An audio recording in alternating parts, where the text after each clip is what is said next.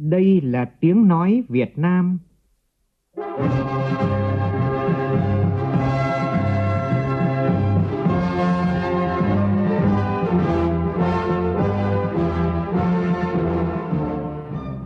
là tiếng nói Việt Nam, phát thanh từ Hà Nội, thủ đô nước Cộng hòa xã hội chủ nghĩa Việt Nam.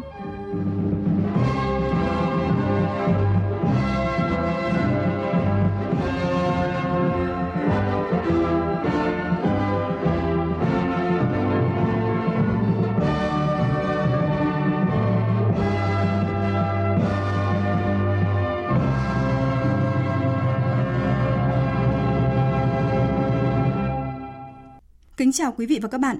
Mời quý vị và các bạn nghe chương trình Thời sự trưa của Đài Tiếng Nói Việt Nam với những tin đáng chú ý sau.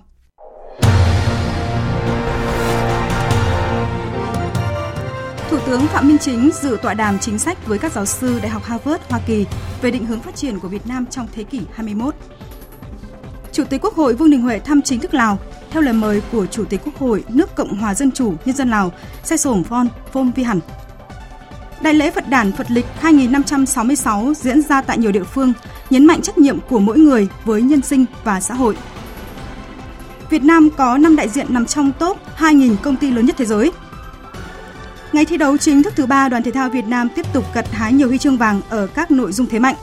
Trong chiều nay, nhiều nội dung chung kết môn điền kinh có vận động viên Việt Nam tham dự. Trong phần tin thế giới, Ngoại trưởng các nước tổ chức Hiệp ước Bắc Đại Tây Dương NATO họp không chính thức tại Berlin, Đức, thảo luận về tình hình Ukraine, khái niệm chiến lược mới và ý định kết nạp hai thành viên mới Phần Lan và Thụy Điển. Ghi nhận gần 300.000 ca có triệu chứng sốt, 15 ca tử vong trong một ngày. Đợt bùng phát dịch COVID-19 đầu tiên tại Triều Tiên đang lây lan với tốc độ rất nhanh, đe dọa hệ thống y tế vốn đã gặp nhiều khó khăn của nước này.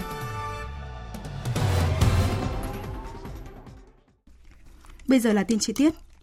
Thưa quý vị, thưa các bạn, tiếp tục thông tin về hoạt động Thủ tướng Phạm Minh Chính trong khuôn khổ chuyến thăm làm việc uh, Hoa Kỳ.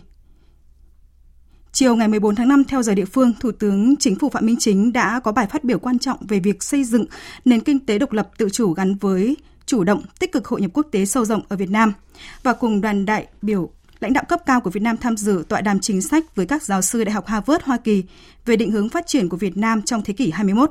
Phóng viên Vũ Khuyên đi cùng đoàn thông tin. Trong bài phát biểu quan trọng tại đây, Thủ tướng Phạm Minh Chính điểm lại những kết quả chính của hội nghị cấp cao đặc biệt ASEAN Hoa Kỳ, các cuộc làm việc với các nhà lãnh đạo của Hoa Kỳ và dành nhiều thời gian phân tích về chủ đề xây dựng nền kinh tế độc lập, tự chủ gắn với chủ động, tích cực hội nhập quốc tế sâu rộng, thực chất hiệu quả tại Việt Nam. Thủ tướng đánh giá cao Đại học Harvard với bề dày lịch sử, truyền thống lâu đời, có tầm ảnh hưởng và danh tiếng vào loại bậc nhất tại Hoa Kỳ và thế giới – trong khi đó, bang Massachusetts là một trong những điểm đến trong hành trình tìm đường cứu nước của Chủ tịch Hồ Chí Minh. Thủ tướng nêu rõ, việc xây dựng nền kinh tế độc lập tự chủ gắn với chủ động, tích cực hội nhập quốc tế sâu rộng, thực chất, hiệu quả có ý nghĩa đặc biệt quan trọng trong bối cảnh thế giới hiện nay.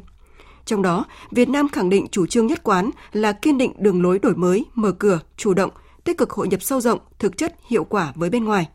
Đường lối đổi mới dựa trên ba trụ cột gồm xóa quan liêu bao cấp, đa sở hữu và hội nhập, tạo môi trường và điều kiện thuận lợi bảo vệ quyền lợi ích chính đáng và hợp pháp của các doanh nghiệp, đối tác đầu tư, kinh doanh lâu dài, hiệu quả, bền vững trên nguyên tắc bảo đảm hài hòa lợi ích, rủi ro, rủi ro chia sẻ và tuân thủ pháp luật.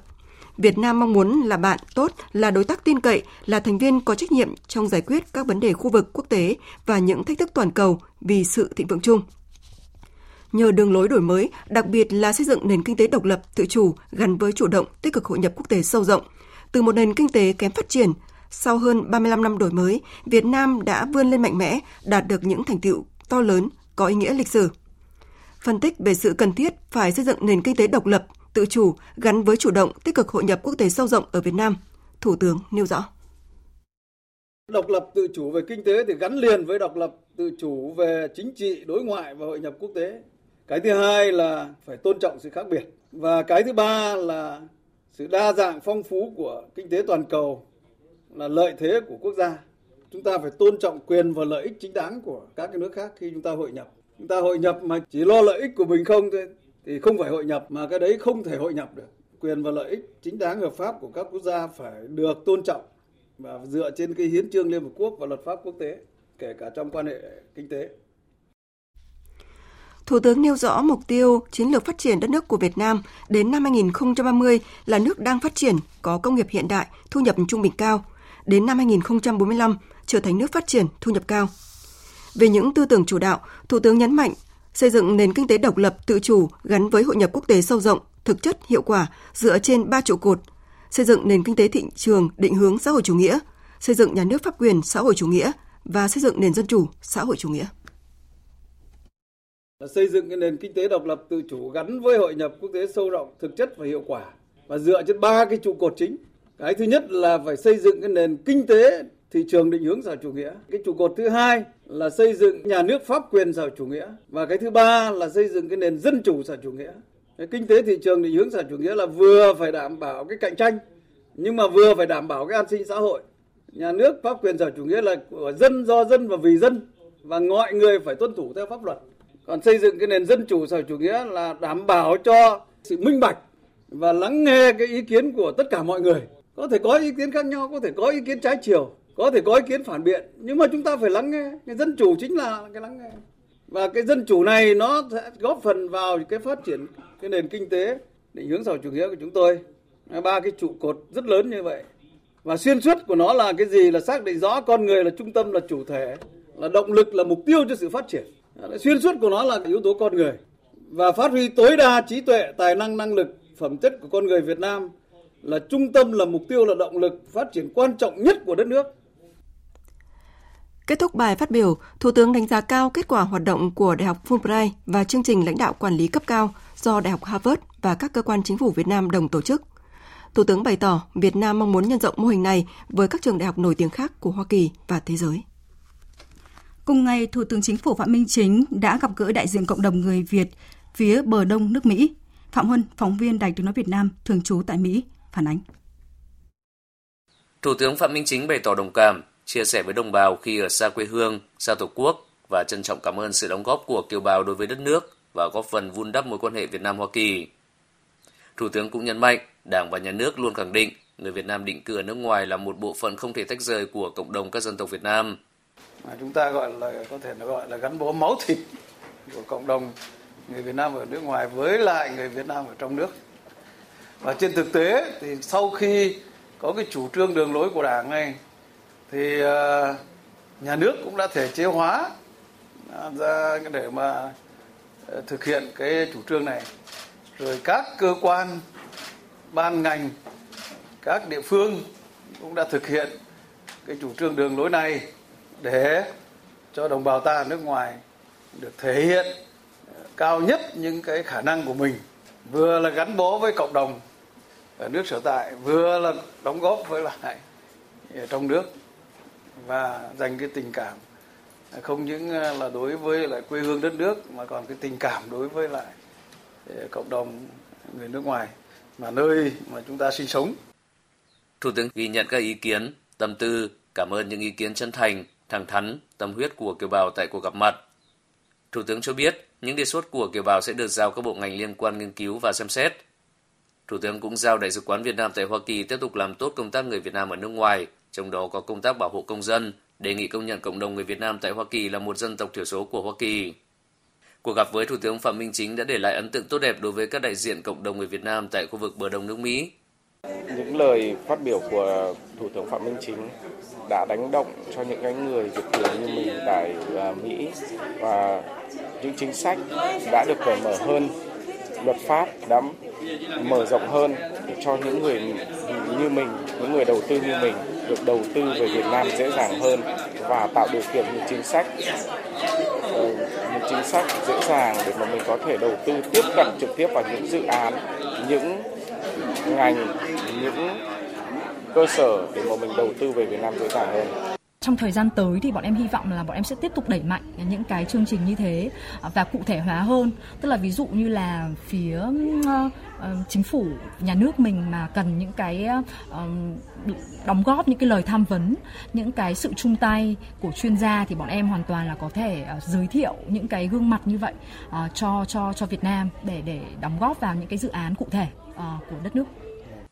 Hiện nay có khoảng 5,3 triệu người Việt Nam ở nước ngoài, Trong đó cộng đồng người Việt Nam tại Hoa Kỳ là đông nhất với 2,2 triệu người và đa dạng phong phú về ngành nghề, tuổi tác và dân tộc. Đặc biệt, đội ngũ trí thức, doanh nhân rất đông đảo với nhiều người tham gia, đóng góp trong chính quyền và văn hóa của Hoa Kỳ. Chiều cùng ngày, Thủ tướng Phạm Minh Chính và đoàn công tác đã tới thăm nơi Chủ tịch Hồ Chí Minh từng làm việc tại khách sạn Omni Parker House, thành phố Boston, thủ phủ bang Massachusetts. Bang Massachusetts là một trong những điểm đến trong hành trình tìm đường cứu nước của Chủ tịch Hồ Chí Minh, nơi người nghiên cứu lịch sử và tìm hiểu về cuộc đấu tranh vì độc lập, tự do và thống nhất đất nước của nhân dân Hoa Kỳ. Trong đó, khách sạn Omni Parker House là nơi lưu giữ hình ảnh chân thực và sống động về Chủ tịch Hồ Chí Minh từng có mặt nơi đây hơn 100 năm về trước. Thông tin giới thiệu của khách sạn và tập sách giới thiệu về khách sạn Omni Parker House được đặt trong khung kính treo cẩn thận trên dọc tường hành lang tầm hầm. Tư liệu cũ với nhiều hình ảnh, bài viết về cuộc sống sinh hoạt của người dân Boston trong giai đoạn trước có ghi cụ thể. Hồ Chí Minh từng giữ vị trí phụ trách lò bánh của Parker từ năm 1911 đến năm 1913. Chiếc bàn mà ông ấy đã làm việc hiện vẫn còn trong lò bánh này. Trong lưu bút tại đây, Thủ tướng Phạm Minh Chính bày tỏ rất xúc động khi đến thăm khách sạn Omi Parker House và nơi Chủ tịch Hồ Chí Minh vĩ đại, anh hùng giải phóng dân tộc, danh nhân văn hóa thế giới đã từng làm việc.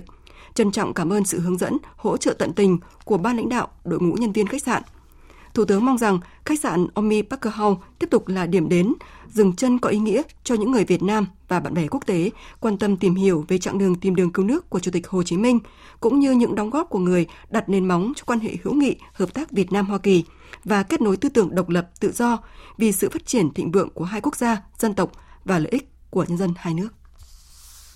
Thưa quý vị, thưa các bạn, đúng 10 giờ 10 phút sáng nay, Chủ tịch Quốc hội Vương Đình Huệ và đoàn đại biểu cấp cao Quốc hội nước ta đã đến sân bay Vật Tày, thủ đô Viên Chăn, nước Cộng hòa Dân chủ Nhân dân Lào, bắt đầu chuyến thăm chính thức Lào. Tin của phóng viên Lê Tuyết. Đón Chủ tịch Quốc hội Vương Đình Huệ và đoàn đại biểu cấp cao Quốc hội nước ta tại sân bay phía Lào có đồng chí Sổm Mạt Phôn Sể Na, Phó Chủ tịch Quốc hội, đồng chí Sản Nha Prasert, chủ nhiệm Ủy ban Đối ngoại, đồng chí Bun Than Bun Vi Lay, Phó Tổng thư ký Quốc hội, về phía Việt Nam có Đại sứ Việt Nam tại Lào Nguyễn Bá Hùng, một số cán bộ Đại sứ quán Việt Nam tại Lào. Chủ tịch Quốc hội Vương Đình Huệ thay mặt lãnh đạo Đảng, Nhà nước dẫn đầu đoàn đại biểu cấp cao Quốc hội nước ta thăm chính thức nước Cộng hòa Dân chủ Nhân dân Lào có ý nghĩa chính trị rất quan trọng trong quan hệ hai nước, là chuyến thăm chính thức nước Cộng hòa Dân chủ Nhân dân Lào đầu tiên của lãnh đạo chủ chốt Việt Nam trong năm đoàn kết hữu nghị Việt Nam Lào 2022 là chuyến thăm chính thức nước Cộng hòa Dân chủ Nhân dân Lào đầu tiên của đồng chí Vương Đình Huệ trên cương vị Chủ tịch Quốc hội. Ngay sau khi đến Lào, Chủ tịch Quốc hội Vương Đình Huệ sẽ dự lễ khởi động dự án Công viên hữu nghị Lào Việt Nam, gặp cộng đồng doanh nghiệp Việt Nam đầu tư tại Lào, thăm đại sứ quán và gặp gỡ cộng đồng người Việt Nam tại Lào.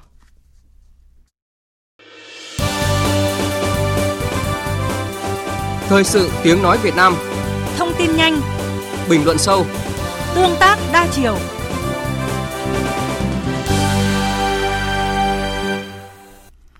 Chương trình thời sự trưa tiếp tục với những tin đáng chú ý khác.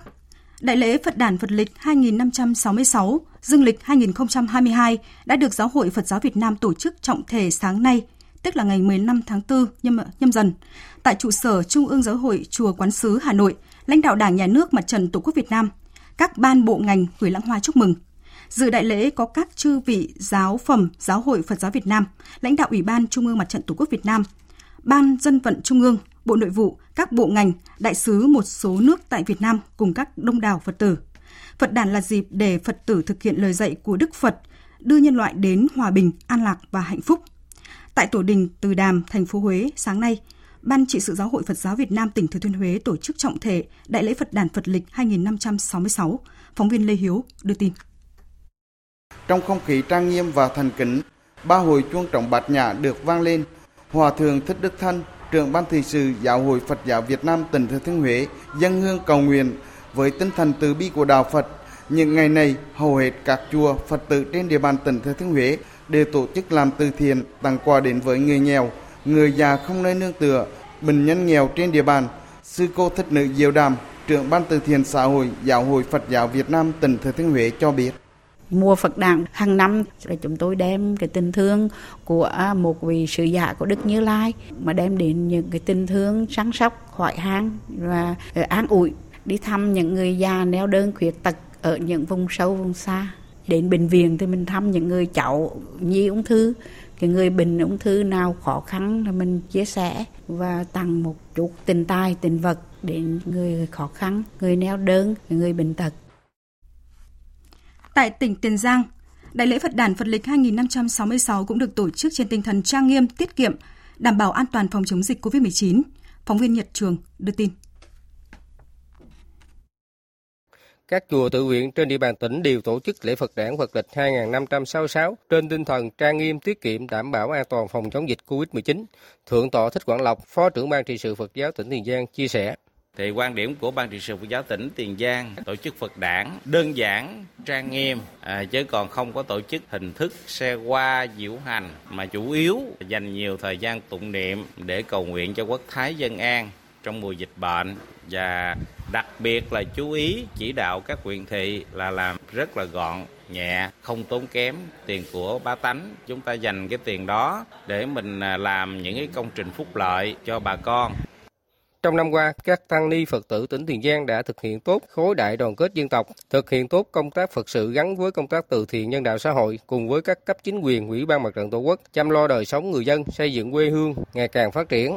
Chỉ trong năm qua, các cấp hội Phật giáo đã vận động các Phật tử nhà hảo tâm trong và ngoài tỉnh ủng hộ hơn 88 tỷ đồng cho công tác xã hội, Đặc biệt trong đợt dịch Covid-19 lần thứ tư bùng phát, chư tăng ni Phật tử tham gia tích cực công tác phòng chống dịch, đóng góp hơn 10 tỷ đồng cho công tác phòng chống dịch, tặng quà cho hộ có hoàn cảnh khó khăn.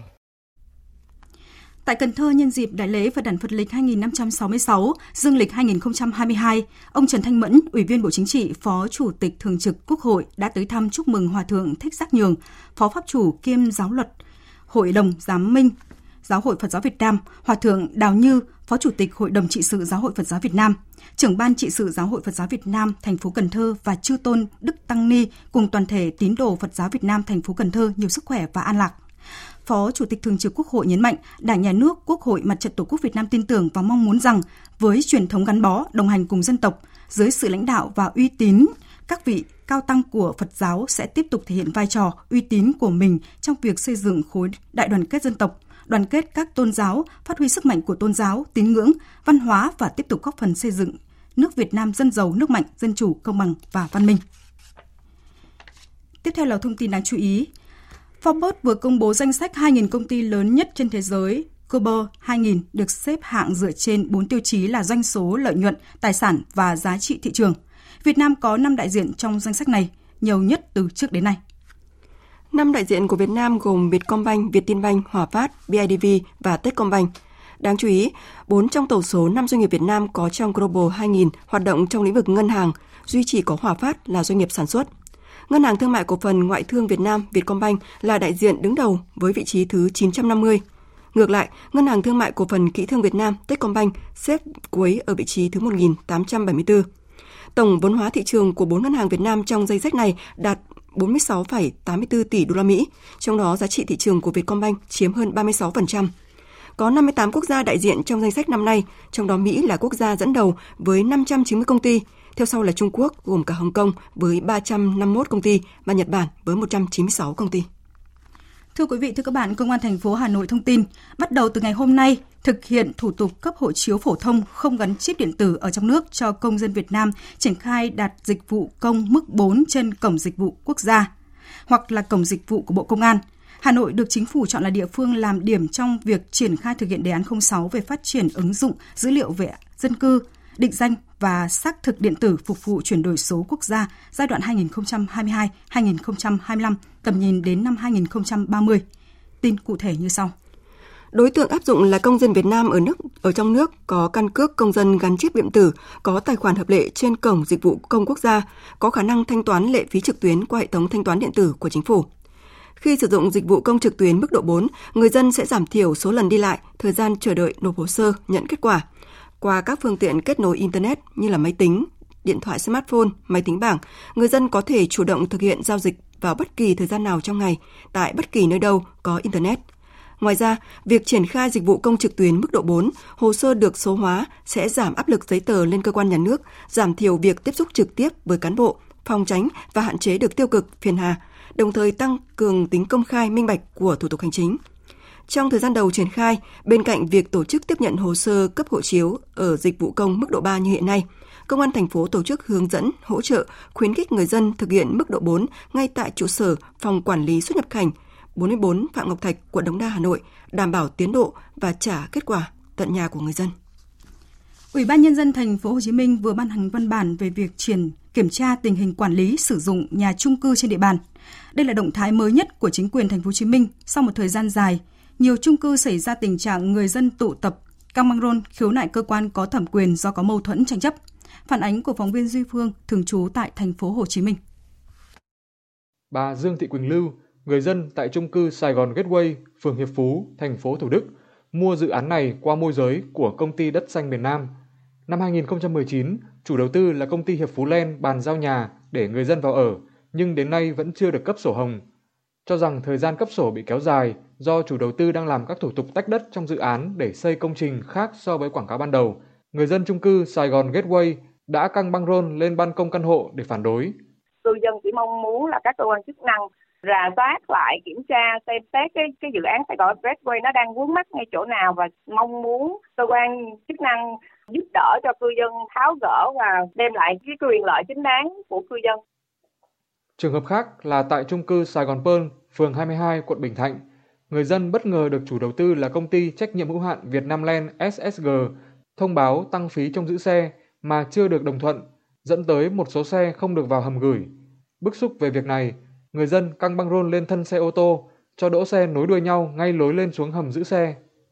Theo báo cáo của Sở Xây dựng Thành phố Hồ Chí Minh, thời gian qua, đơn vị này tiếp nhận ngày càng nhiều phản ánh, kiến nghị của người dân về tranh chấp tại nhà chung cư. Nội dung tranh chấp chủ yếu về diện tích sở hữu chung, sở hữu riêng, kinh phí bảo trì, công tác quản lý, vận hành chung cư.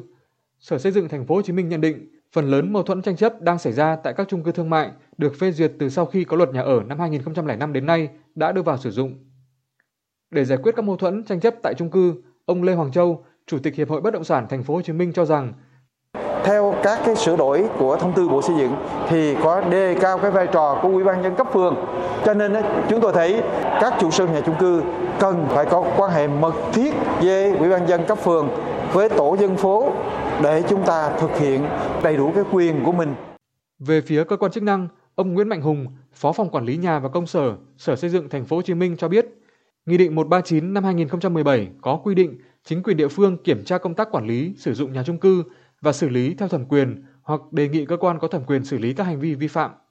Có vi phạm thì phải xử lý. Nếu vượt quá cái thẩm quyền xử phạt của mình thì phải đề nghị cơ quan cấp trên. Thẩm quyền đó ngoài thẩm quyền của chủ tịch quận thì phải đề nghị người cấp cao hơn là chủ tịch tỉnh. Ở đây cấp xã người ta nói là ông là cái cơ quan địa phương, ông phải giúp việc, ông phải kiểm tra và ông báo lại cho quận.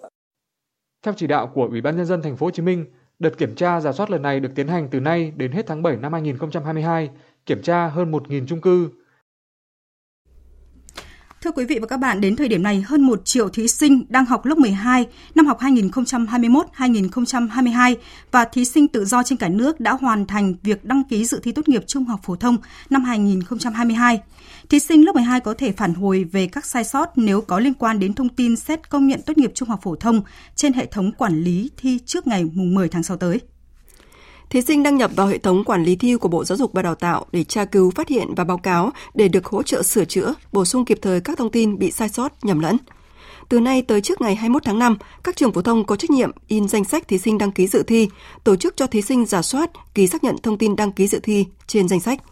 Thí sinh cần lưu ý nội dung này để đảm bảo các thông tin đăng ký trên danh sách được chính xác đầy đủ, nhất là về thông tin cá nhân, thông tin về mã tỉnh, thành phố, mã trường phổ thông, thông tin về diện ưu tiên để được cộng điểm ưu tiên nếu có.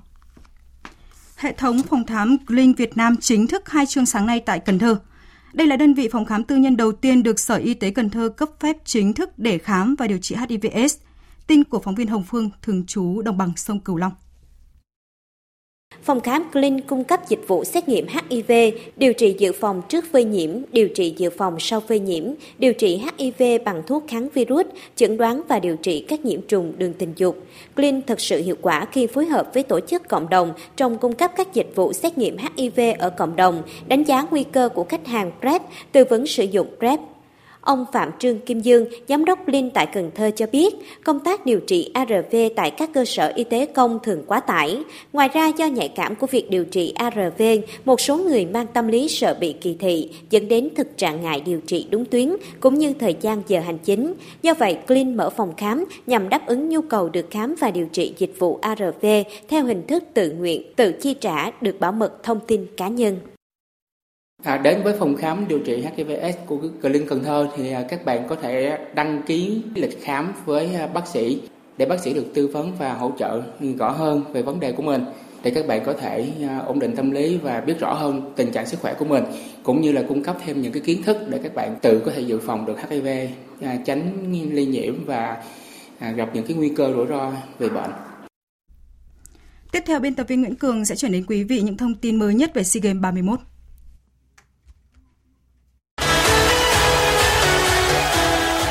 SEA Games 31 vì một Đông Nam Á đoàn kết, vì một Việt Nam vươn lên mạnh mẽ.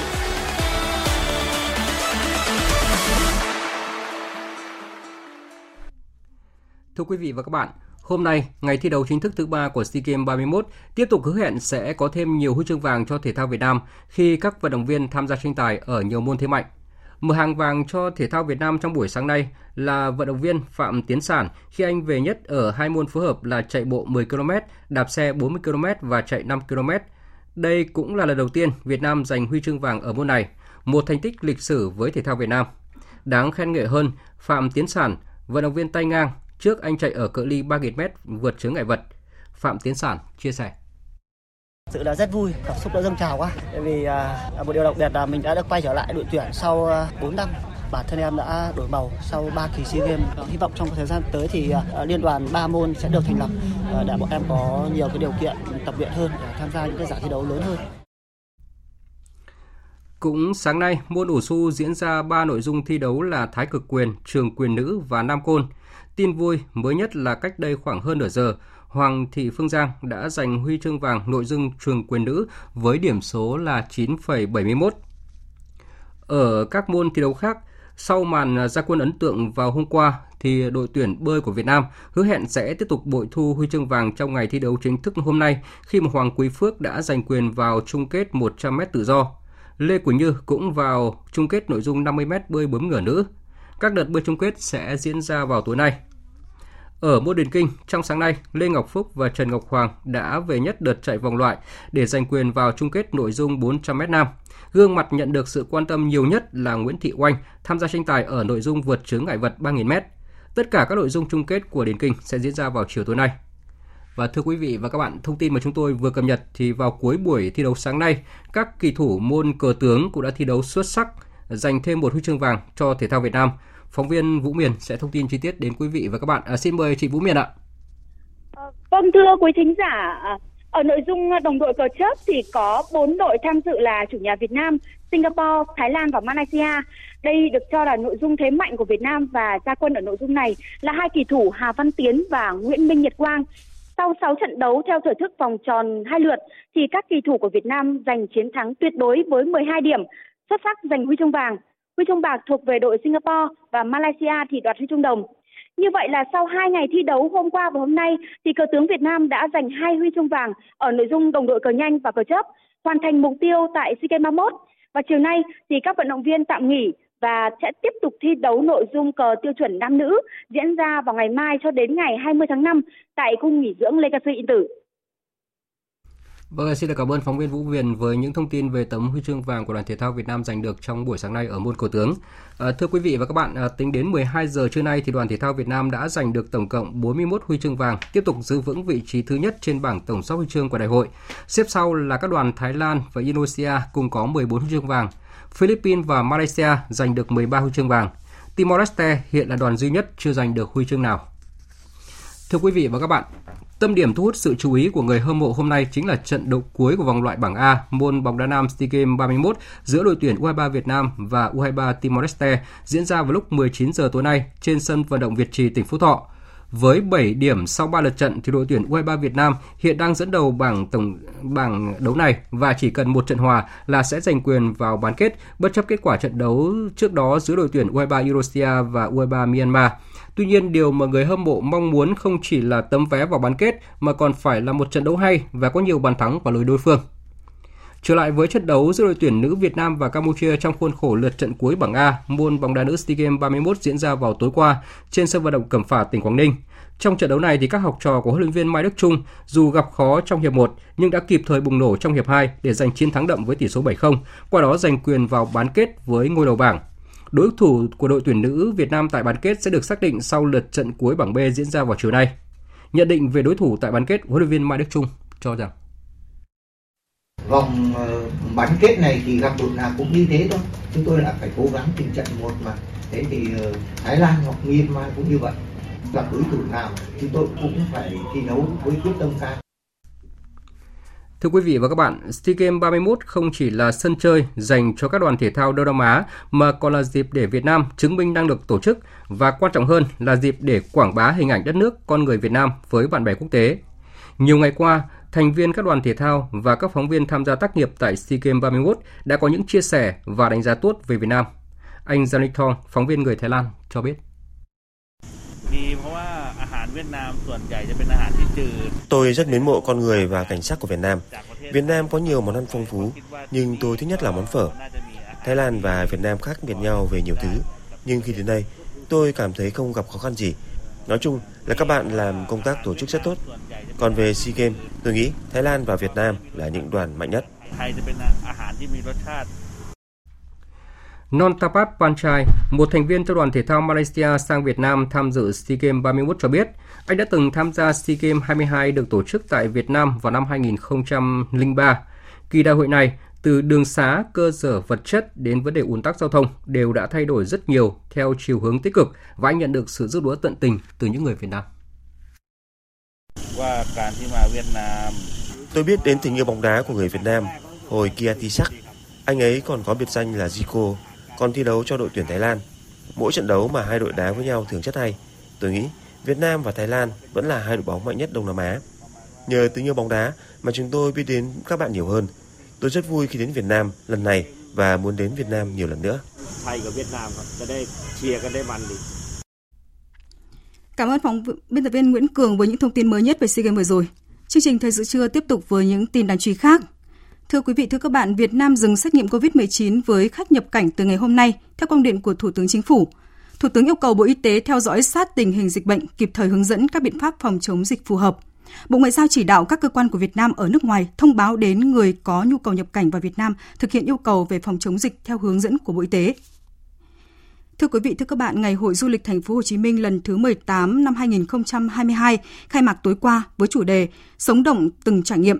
Ngày hội diễn ra từ ngày 14 đến hết ngày 17 tháng 5, bao gồm chuỗi hoạt động phong phú kích cầu thị trường du lịch và giới thiệu thành phố Hồ Chí Minh luôn là điểm đến an toàn, hấp dẫn và thân thiện với du khách trong và ngoài nước.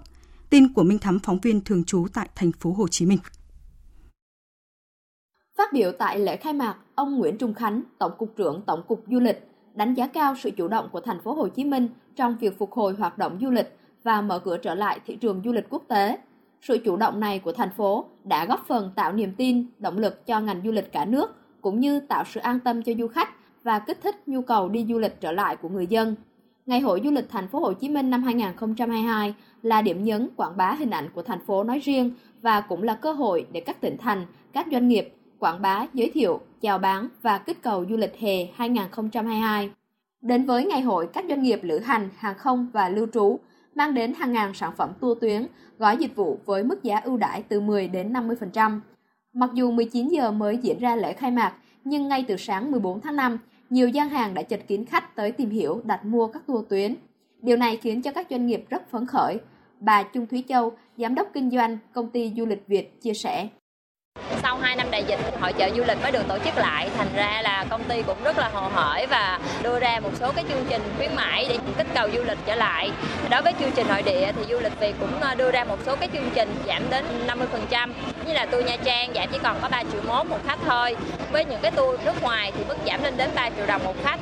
Các tour như Thổ Nhĩ Kỳ nè, tour châu Âu Không chỉ các doanh nghiệp mà nhiều tỉnh thành cũng đến tham dự với các gian hàng quảng bá sản phẩm du lịch địa phương. Ông Trần Quốc Thịnh, Giám đốc Trung tâm Thông tin và Xúc tiến Du lịch tỉnh Tây Ninh đánh giá, thành phố Hồ Chí Minh là thị trường du lịch có lượng khách rất lớn, đầy tiềm năng.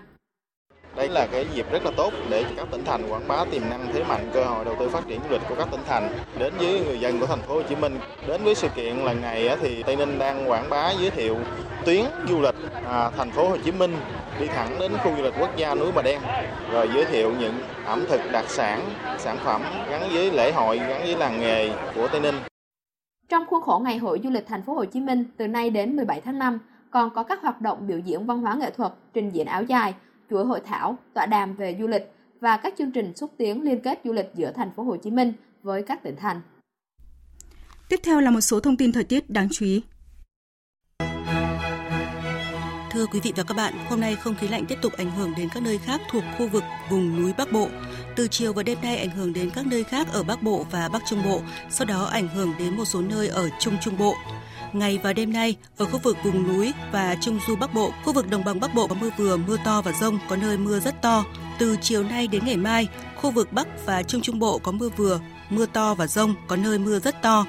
Ở Bắc Bộ và Bắc Trung Bộ trời chuyển mát, vùng núi có nơi chuyển lạnh với nhiệt độ thấp nhất phổ biến từ 20 đến 22 độ, vùng núi có nơi từ 17 đến 19 độ. Khu vực Hà Nội hôm nay trời mát với nhiệt độ thấp nhất phổ biến từ 20 đến 22 độ. Khu vực Tây Nguyên và Nam Bộ ngày nắng, chiều tối và đêm có mưa rào và rông, nhiệt độ từ 20 đến 35 độ.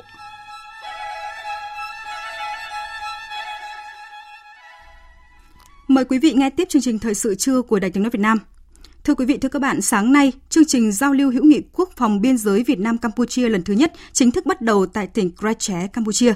Phóng viên Đài Tiếng nói Việt Nam thường trú tại Campuchia đưa tin. Sáng nay, chương trình giao lưu hữu nghị quốc phòng biên giới Việt Nam Campuchia lần thứ nhất chính thức bắt đầu tại cặp cửa khẩu quốc tế Hoa Lư của Việt Nam và cửa khẩu quốc tế Tabengsri của Campuchia với lễ đón đoàn đại biểu Bộ Quốc phòng Việt Nam do Đại tướng Phan Văn Giang, Ủy viên Bộ Chính trị, Bộ trưởng Bộ Quốc phòng làm trưởng đoàn sang tỉnh Krochet, Campuchia tham gia các hoạt động đầu tiên trong khuôn khổ giao lưu. Ngay sau lễ đón, Bộ trưởng Bộ Quốc phòng hai nước đã thực hiện nghi lễ chào cột mốc biên giới, trồng cây hữu nghị, chứng kiến lực lượng biên phòng hai nước tiến hành tuần tra biên giới chung. Phát biểu tại buổi gặp mặt và tặng quà cho các thầy giáo và học sinh trường tiểu học Hun Sen 2, Thnu, tỉnh Krache, Campuchia, trong khuôn khổ chương trình giao lưu hữu nghị quốc phòng biên giới Việt Nam Campuchia, Bộ trưởng Phan Văn Giang đã nhấn mạnh ý nghĩa quan trọng trong việc thúc đẩy giao lưu hữu nghị và hợp tác giữa quân đội và nhân dân hai nước Việt Nam và Campuchia. Việt Nam, Campuchia là hai nước láng giềng, núi liền núi, sông liền sông, cùng uống chung dòng nước mát lành của dòng mê, dòng sông Mê Công. Hai dân tộc vốn có mối quan hệ gắn bó, truyền thống đoàn kết giúp đỡ lẫn nhau từ lâu đời. Trong quá trình đấu tranh giành độc lập, dân tộc trước cũng như với sự xây dựng đất nước ngày nay, hai nước chúng ta luôn kề vai sát cánh bên nhau, cùng chia ngọt sẻ bùi, dành cho nhau sự ủng hộ giúp đỡ to lớn và quý báu. Lịch sử đã chứng minh mối quan hệ Việt Nam Campuchia trở thành yếu tố sống còn đối với vận mệnh của hai đất nước chúng ta. Giao lưu hữu nghị quốc phòng biên giới Việt Nam Campuchia lần thứ nhất do Bộ trưởng Bộ Quốc phòng hai nước đồng chủ trì, bao gồm các hoạt động diễn ra tại hai tỉnh Bình Phước của Việt Nam và tỉnh Croce, Campuchia trong ngày 15 tháng 5. Ngay sau các hoạt động tại Campuchia, đoàn đại biểu hai nước sẽ tiếp tục các hoạt động giao lưu biên giới tại tỉnh Bình Phước của Việt Nam. Chuyển sang những tin tức quốc tế đáng chú ý khác. Ngoại trưởng các nước tổ chức Hiệp ước Bắc Đại Tây Dương NATO đang có cuộc họp không chính thức tại Berlin, Đức. Cuộc họp tập trung thảo luận về tình hình Ukraine, khái niệm chiến lược mới của Liên minh và ý định kết nạp hai thành viên mới là Phần Lan và Thụy Điển. Biên tập viên Đình Nam tổng hợp thông tin. Các ngoại trưởng NATO thảo luận về cách thức tiếp tục hỗ trợ Ukraine trong cuộc xung đột với Nga. Cùng với đó là ảnh hưởng của chiến dịch quân sự đặc biệt của Nga đối với an ninh các quốc gia thành viên NATO. Về khái niệm chiến lược mới của NATO, đây được coi là tài liệu cơ bản quan trọng bậc nhất của khối liên minh quân sự này. Khái niệm chiến lược sẽ đề cập đến một loạt các chủ đề như mối quan hệ với các quốc gia như Nga và Trung Quốc, các vấn đề răn đe và phòng thủ, các thách thức liên quan đến an ninh của khối như tấn công mạng và mối quan hệ giữa biến đổi khí hậu và các vấn đề an ninh. Cuộc họp cũng thảo luận về mong muốn gia nhập NATO của hai quốc gia Bắc Âu là Thụy Điển và Phần Lan. Đại diện hai quốc gia này đã thông báo cho các ngoại trưởng NATO về tình hình các cuộc thảo luận tại Thụy Điển và Phần Lan về việc này. Mong muốn gia nhập NATO của hai quốc gia Bắc Âu đã nhận được sự ủng hộ của đa số các nước NATO. Ngoại trưởng Canada và Luxembourg cho biết. Thụy Điển và Phần Lan nên gia nhập NATO và nhanh chóng làm như vậy. Tất nhiên, Canada sẽ có một cuộc trò chuyện vui vẻ với các đối tác của mình. Điều quan trọng là chúng tôi đang có sự đồng thuận.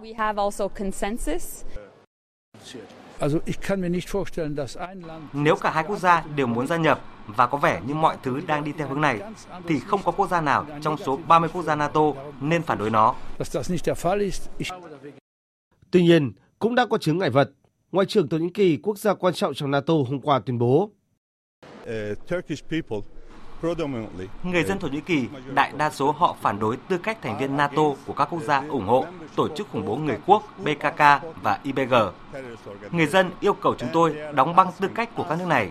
Tất nhiên, đây là vấn đề chúng tôi cần trao đổi với các đồng minh NATO và những quốc gia khác như Phần Lan và Thụy Điển mà các bạn đang đề cập. Hôm nay, các điểm bỏ phiếu tại 15 khu vực bầu cử trên khắp Liban đã chính thức mở cửa để đón cử tri đi bầu thành viên Quốc hội, gồm 128 ghế trong tổng số 718 ứng viên tham gia tranh cử. Đây là cuộc bầu cử quốc hội đầu tiên ở Liban sau khi nước này liên tiếp hứng chịu các biến động chính trị xã hội, trong đó có cuộc khủng hoảng kinh tế nghiêm trọng hiện nay. Theo thống kê, gần 4 triệu cử tri Liban đủ điều kiện đi bầu. Dự kiến các điểm bỏ phiếu sẽ đóng cửa vào lúc 19 giờ, giờ địa phương tức là 23 giờ theo giờ Hà Nội. Dự kiến kết quả bỏ phiếu sẽ được công bố trong vào ngày mai. Thưa quý vị, thưa các bạn, sau chiến thắng vang dội trong cuộc bầu cử quốc hội vào cuối năm 2020 và giành quyền thành lập chính phủ tại New Zealand, uy tín của công đảng cầm quyền đang bị đe dọa khi lần đầu tiên sau hơn một năm rưỡi đảng này có mức tín nhiệm thấp hơn so với đảng quốc gia đối lập. Tin của phóng viên Đài tiếng nói Việt Nam thường trú tại Australia, theo dõi khu vực châu Đại Dương. Theo kết quả thăm dò dư luận vừa được tổ chức, Korea Market Research công bố ngày hôm nay, uy tín của công đảng cầm quyền tại New Zealand hiện chỉ là 34,2%. Trong khi đó, tín nhiệm của công đảng quốc gia đối lập đang tiếp tục tăng và đạt mức 36,8%. Đây là lần đầu tiên kể từ sau cuộc bầu cử quốc hội được tổ chức vào cuối năm 2020, công đảng của Thủ tướng Jacinda Ardern nhận được tỷ lệ tín nhiệm thấp hơn so với đảng quốc gia. Cuộc thăm dò được tiến hành trong tuần đầu tiên của tháng 5 với 1.000 cử tri thông qua hình thức hỏi ý kiến qua điện thoại và có tỷ lệ sai số là hơn 3%. Theo giới phân tích chính trị sở tại, dựa trên kết quả thăm dò dư luận vừa được công bố, nếu New Zealand tổ chức bầu cử quốc hội vào thời điểm này, một liên minh giữa Đảng Quốc gia và Đảng ACT sẽ có 61 ghế và đủ điều kiện thành lập chính phủ mới. Trong khi đó, công đảng nếu kết hợp với hai đảng còn lại thì cũng sẽ chỉ kiểm soát được 59 ghế trên tổng số 120 ghế trong Quốc hội.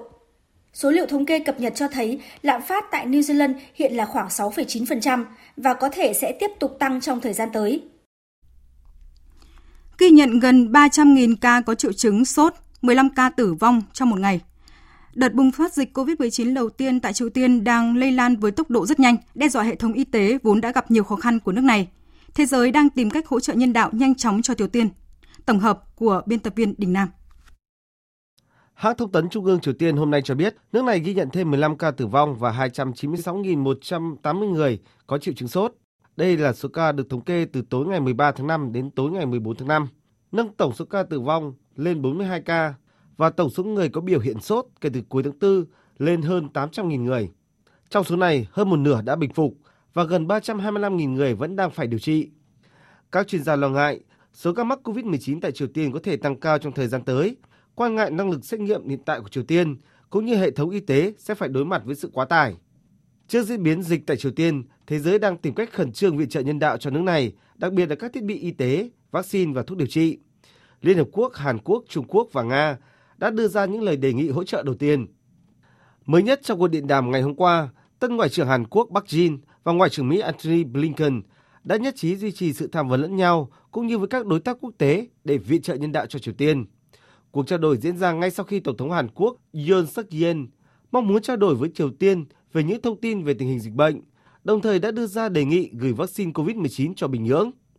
Trong khi đó, người phát ngôn Bộ Ngoại giao Trung Quốc Triệu Lập Kiên cũng xác nhận đang liên hệ với phía Triều Tiên để đảm bảo an toàn cho công dân Trung Quốc tại quốc gia này trước diễn biến dịch bệnh phức tạp, đồng thời tuyên bố sẵn sàng hỗ trợ Triều Tiên nếu được yêu cầu. Liên Hợp Quốc đang thúc giục Triều Tiên cho phép nhân viên cơ quan này nhập cảnh để đánh giá tình hình và đưa ra những hỗ trợ cần thiết. Phóng viên Phạm Huân thường trú tại Mỹ thông tin, ít nhất 10 người đã thiệt mạng trong vụ xả súng tại một siêu thị ở thị trấn Buffalo thuộc bang New York, Mỹ trong ngày hôm qua. Kẻ gây án đã bị bắt giữ. Giới chức địa phương cho biết là 4 trong số các nạn nhân là nhân viên siêu thị, số còn lại là khách hàng. Đây được cho là một tội ác hận thù và bị kích động bởi chủ nghĩa cực đoan bạo lực liên quan tới sắc tộc. Thưa quý vị, thưa các bạn, du khách có thể đi bộ từ ngọn núi này sang ngọn núi khác trên một cây cầu treo đặc biệt hay có thể đắm chìm vào một khung cảnh thiên nhiên hùng vĩ ở vị trí cách mặt đất gần 100 mét. Đó là những trải nghiệm đặc biệt cho những người yêu thích cảm giác mạnh khi đi bộ trên một cây cầu treo dài nhất thế giới vừa được khai trương ở phía đông bắc Cộng hòa Séc. Phóng viên Hải Đăng, thường trú tại Cộng hòa Séc đưa tin. Cầu treo Sky Bridge 721 cách thủ đô Praha của Cộng hòa Séc khoảng 2 tiếng rưỡi lái xe. Được xây dựng trong 2 năm qua với độ dài là 721 mét, cây cầu treo dài nhất thế giới đã chính thức được khai trương tại Cộng hòa Séc vào ngày 13 tháng 5. Cây cầu này cũng dài hơn 154 mét so với cây cầu treo giữ kỷ lục Guinness trước đó ở tỉnh Gandaki, Nepal. Đứng trên cây cầu này, du khách có thể ngắm nhìn một khung cảnh ngoạn mục của dãy núi Jesenisky, thường được bao phủ bởi mây mù. Với độ cao khoảng 95 mét so với đáy thung lũng Naka, du khách có thể băng qua từ sườn núi này sang sườn núi khác, trước một cảnh quan thiên nhiên hùng vĩ. Với những người ưa mạo hiểm thì đây thực sự là một điểm đến hấp dẫn và thú vị. Tuy nhiên thì nhiều người cũng bày tỏ khá sợ hãi khi đi bộ trên cây cầu có độ cao như thế này. Anh Adrian, một du khách từ Séc chia sẻ. Cây cầu này rất đẹp, cảnh quan thì rất tuyệt vời, nhưng mà đứng ở đây thì cũng khá run. Du khách sẽ lên điểm khởi hành bằng cáp treo và khi kết thúc hành trình có thể sẽ đi dọc theo con đường rừng được lát đá rất đặc sắc. Ngoài ra thì du khách còn được trải nghiệm trò chơi thực tế ảo khá đặc biệt tại điểm du lịch này. Hiện tại thì để có thể tham quan điểm du lịch này thì khách du lịch cần phải đặt vé online với mức giá khoảng 15 đô la Mỹ. Thưa quý vị và các bạn, thế giới trong tuần diễn ra nhiều sự kiện rất đáng chú ý. Trong đó tâm điểm là hai khu vực là châu Á Thái Bình Dương với hội nghị cấp cao đặc biệt ASEAN Hoa Kỳ và châu Âu với các diễn biến an ninh mới. Chúng ta sẽ cùng nhìn lại những sự kiện ngày qua, những con số phát ngôn ấn tượng. Những phát ngôn ấn tượng, những con số đáng chú ý.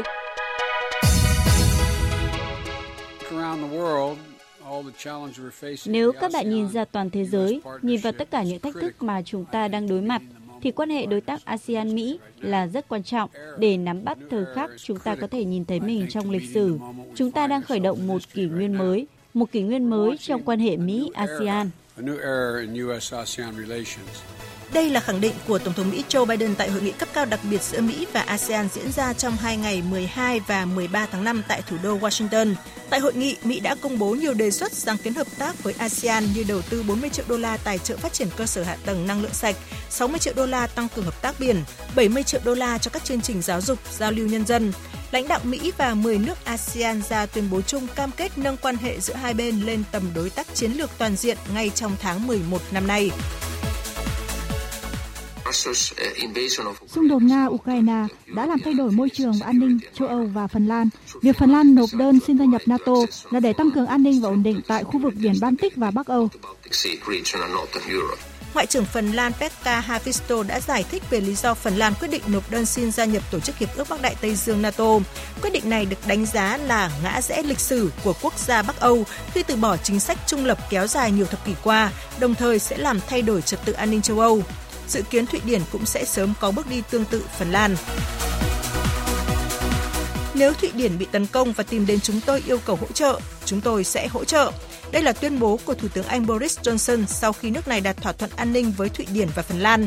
Hàng loạt diễn biến này cho thấy mối lo ngại an ninh ngày càng gia tăng tại Thụy Điển và Phần Lan sau sự kiện Ukraine, đồng thời báo hiệu một giai đoạn khó khăn mới trong quan hệ giữa phương Tây và Nga khi Ukraine thấy cần phải nhượng bộ và tiến hành phi quân sự hóa, chiến dịch quân sự đặc biệt của Nga sẽ dừng lại. Phó đại diện thường trực thứ nhất của Nga tại Liên Hợp Quốc Dmitry Polansky đã nêu điều kiện về việc Nga kết thúc chiến dịch quân sự tại Ukraine. Hiện tiến trình đàm phán giữa Nga và Ukraine vẫn đang tiếp tục nhưng không mấy hiệu quả. Trong khi đó, Liên minh châu Âu tiếp tục chia rẽ về gói trừng phạt mới nhằm vào Nga và tuyên bố của Thủ tướng Hungary Viktor Orbán đã minh chứng cho sự chia rẽ này. Chúng tôi quan tâm đến hợp tác và đối thoại với Liên minh châu Âu, nhưng điều này chỉ có thể thực hiện được nếu họ tính đến lợi ích của chúng tôi. Thực tế là các biện pháp trừng phạt mà chúng ta đưa ra cho đến nay đã gây ra nhiều rắc rối cho nền kinh tế châu Âu hơn là cho Nga. Hơn một tuần sau khi được công bố, nỗ lực của Ủy ban châu Âu nhằm thúc đẩy gói trừng phạt thứ 6 nhằm vào Nga vẫn chưa được thông qua. hàng chục người tử vong vì sốt không rõ nguyên nhân. Con số này khiến cộng đồng quốc tế lo ngại về dịch bệnh COVID-19 tại Triều Tiên khi quốc gia này trong tuần lần đầu tiên xác nhận ca mắc COVID-19, nhất là trong điều kiện phần lớn người dân Triều Tiên chưa được tiêm chủng.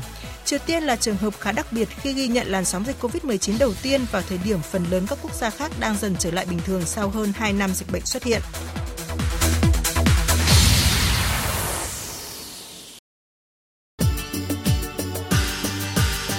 Dự báo thời tiết Mời quý vị và các bạn nghe dự báo thời tiết chiều và đêm nay.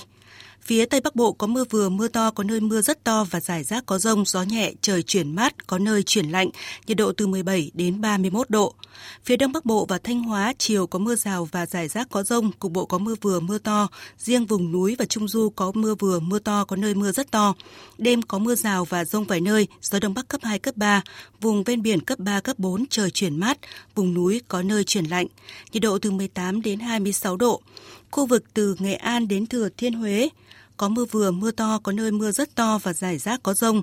Phía Bắc gió nhẹ, từ chiều chuyển gió Tây Bắc cấp 2, cấp 3. Phía Bắc trời chuyển mát, nhiệt độ từ 20 đến 34 độ. Khu vực từ Đà Nẵng đến Bình Thuận, chiều nắng, có nơi nắng nóng, chiều tối và đêm. Có mưa rào và rông rải rác. Riêng phía Bắc, chiều tối và đêm có mưa rào, mưa to, có nơi mưa rất to và rải rác có rông. Gió Tây Nam đến Nam cấp 2, cấp 3, nhiệt độ từ 24 đến 35 độ. Khu vực Tây Nguyên và Nam Bộ chiều nắng, chiều tối và tối có mưa rào và rông rải rác, đêm có mưa rào và rông vài nơi. Gió Tây Nam cấp 2, cấp 3, nhiệt độ từ 21 đến 35 độ. Khu vực Hà Nội chiều có lúc có mưa rào và rông, cục bộ có mưa vừa mưa to, đêm có mưa vài nơi, gió nhẹ, từ trưa chiều, gió Đông Bắc cấp 2, cấp 3, trời chuyển mát nhiệt độ từ 20 đến 26 độ. Dự báo thời tiết biển, vùng biển Bắc Vịnh Bắc Bộ có mưa rào và rông rải rác, tầm nhìn xa trên 10 km giảm xuống từ 4 đến 10 km trong mưa. Gió Đông Bắc mạnh dần lên cấp 6, giật cấp 7, cấp 8, biển động. Vùng biển Nam Vịnh Bắc Bộ có mưa rào và rông rải rác, Tầm nhìn xa trên 10 km giảm xuống từ 4 đến 10 km trong mưa, gió nhẹ, từ tối gió chuyển hướng đông bắc mạnh dần lên cấp 6, giật cấp 7, cấp 8, biển động. Vùng biển từ Quảng Trị đến Quảng Ngãi, khu vực Bắc Biển Đông, chiều có mưa rào và rông vài nơi, đêm có mưa rào và rông rải rác. Tầm nhìn xa trên 10 km giảm xuống từ 4 đến 10 km trong mưa. Gió Tây Nam cấp 3, cấp 4, từ gần sáng và ngày mai gió chuyển hướng Đông Bắc và mạnh dần lên cấp 6, có lúc cấp 7, giật cấp 8, biển động mạnh. Vùng biển từ Bình Định đến Ninh Thuận có mưa rào và rông vài nơi, tầm nhìn xa trên 10 km, gió Tây Nam cấp 4. Vùng biển từ Bình Thuận đến Cà Mau, khu vực giữa Biển Đông có mưa rào và rông vài nơi, tầm nhìn xa trên 10 km, gió Tây Nam cấp 3, cấp 4. Vùng biển từ Cà Mau đến Kiên Giang, khu vực Vịnh Thái Lan có mưa rào và rông rải rác, tầm nhìn xa trên 10 km giảm xuống từ 4 đến 10 km trong mưa, gió Tây đến Tây Nam cấp 3, cấp 4. Khu vực Nam Biển Đông, khu vực quần đảo Trường Sa thuộc tỉnh Khánh Hòa có mưa rào và rông vài nơi, tầm nhìn xa trên 10 km, gió nhẹ. Khu vực quần đảo Hoàng Sa thuộc thành phố Đà Nẵng có mưa rào và rông rải rác, tầm nhìn xa trên 10 km giảm xuống từ 4 đến 10 km trong mưa. Gió Tây Nam cấp 4, từ ngày mai gió chuyển hướng Đông Bắc và mạnh dần lên cấp 6, có lúc cấp 7, giật cấp 8, biển động mạnh. Vừa rồi là thông tin dự báo thời tiết. Trước khi kết thúc chương trình, chúng tôi tóm lược những tin chính vừa phát.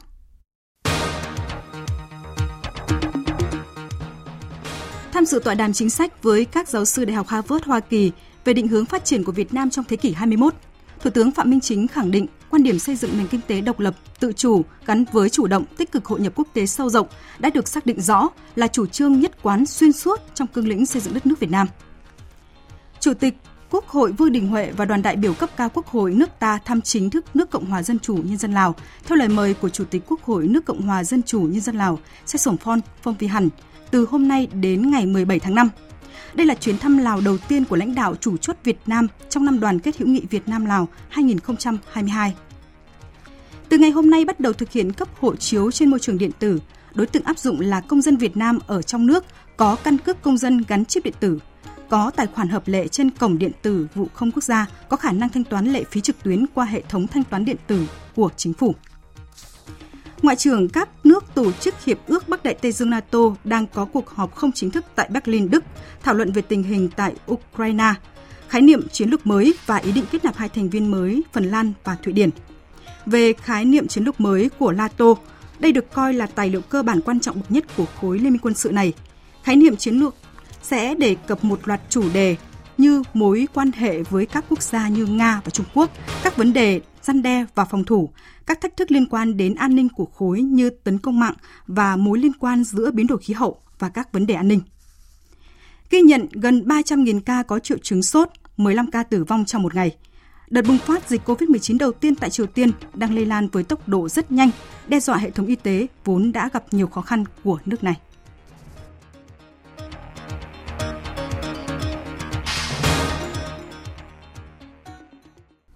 Những thông tin tóm lược vừa rồi đã kết thúc chương trình Thời sự trưa của Đài tiếng nói Việt Nam. Chương trình do các biên tập viên Thu Hằng Minh Châu, Thu Hòa và Nguyễn Cường biên soạn thực hiện với sự tham gia của kỹ thuật viên Việt Thái, chịu trách nhiệm nội dung Nguyễn Vũ Duy. Cảm ơn quý vị đã quan tâm lắng nghe. Xin kính chào và hẹn gặp lại quý vị.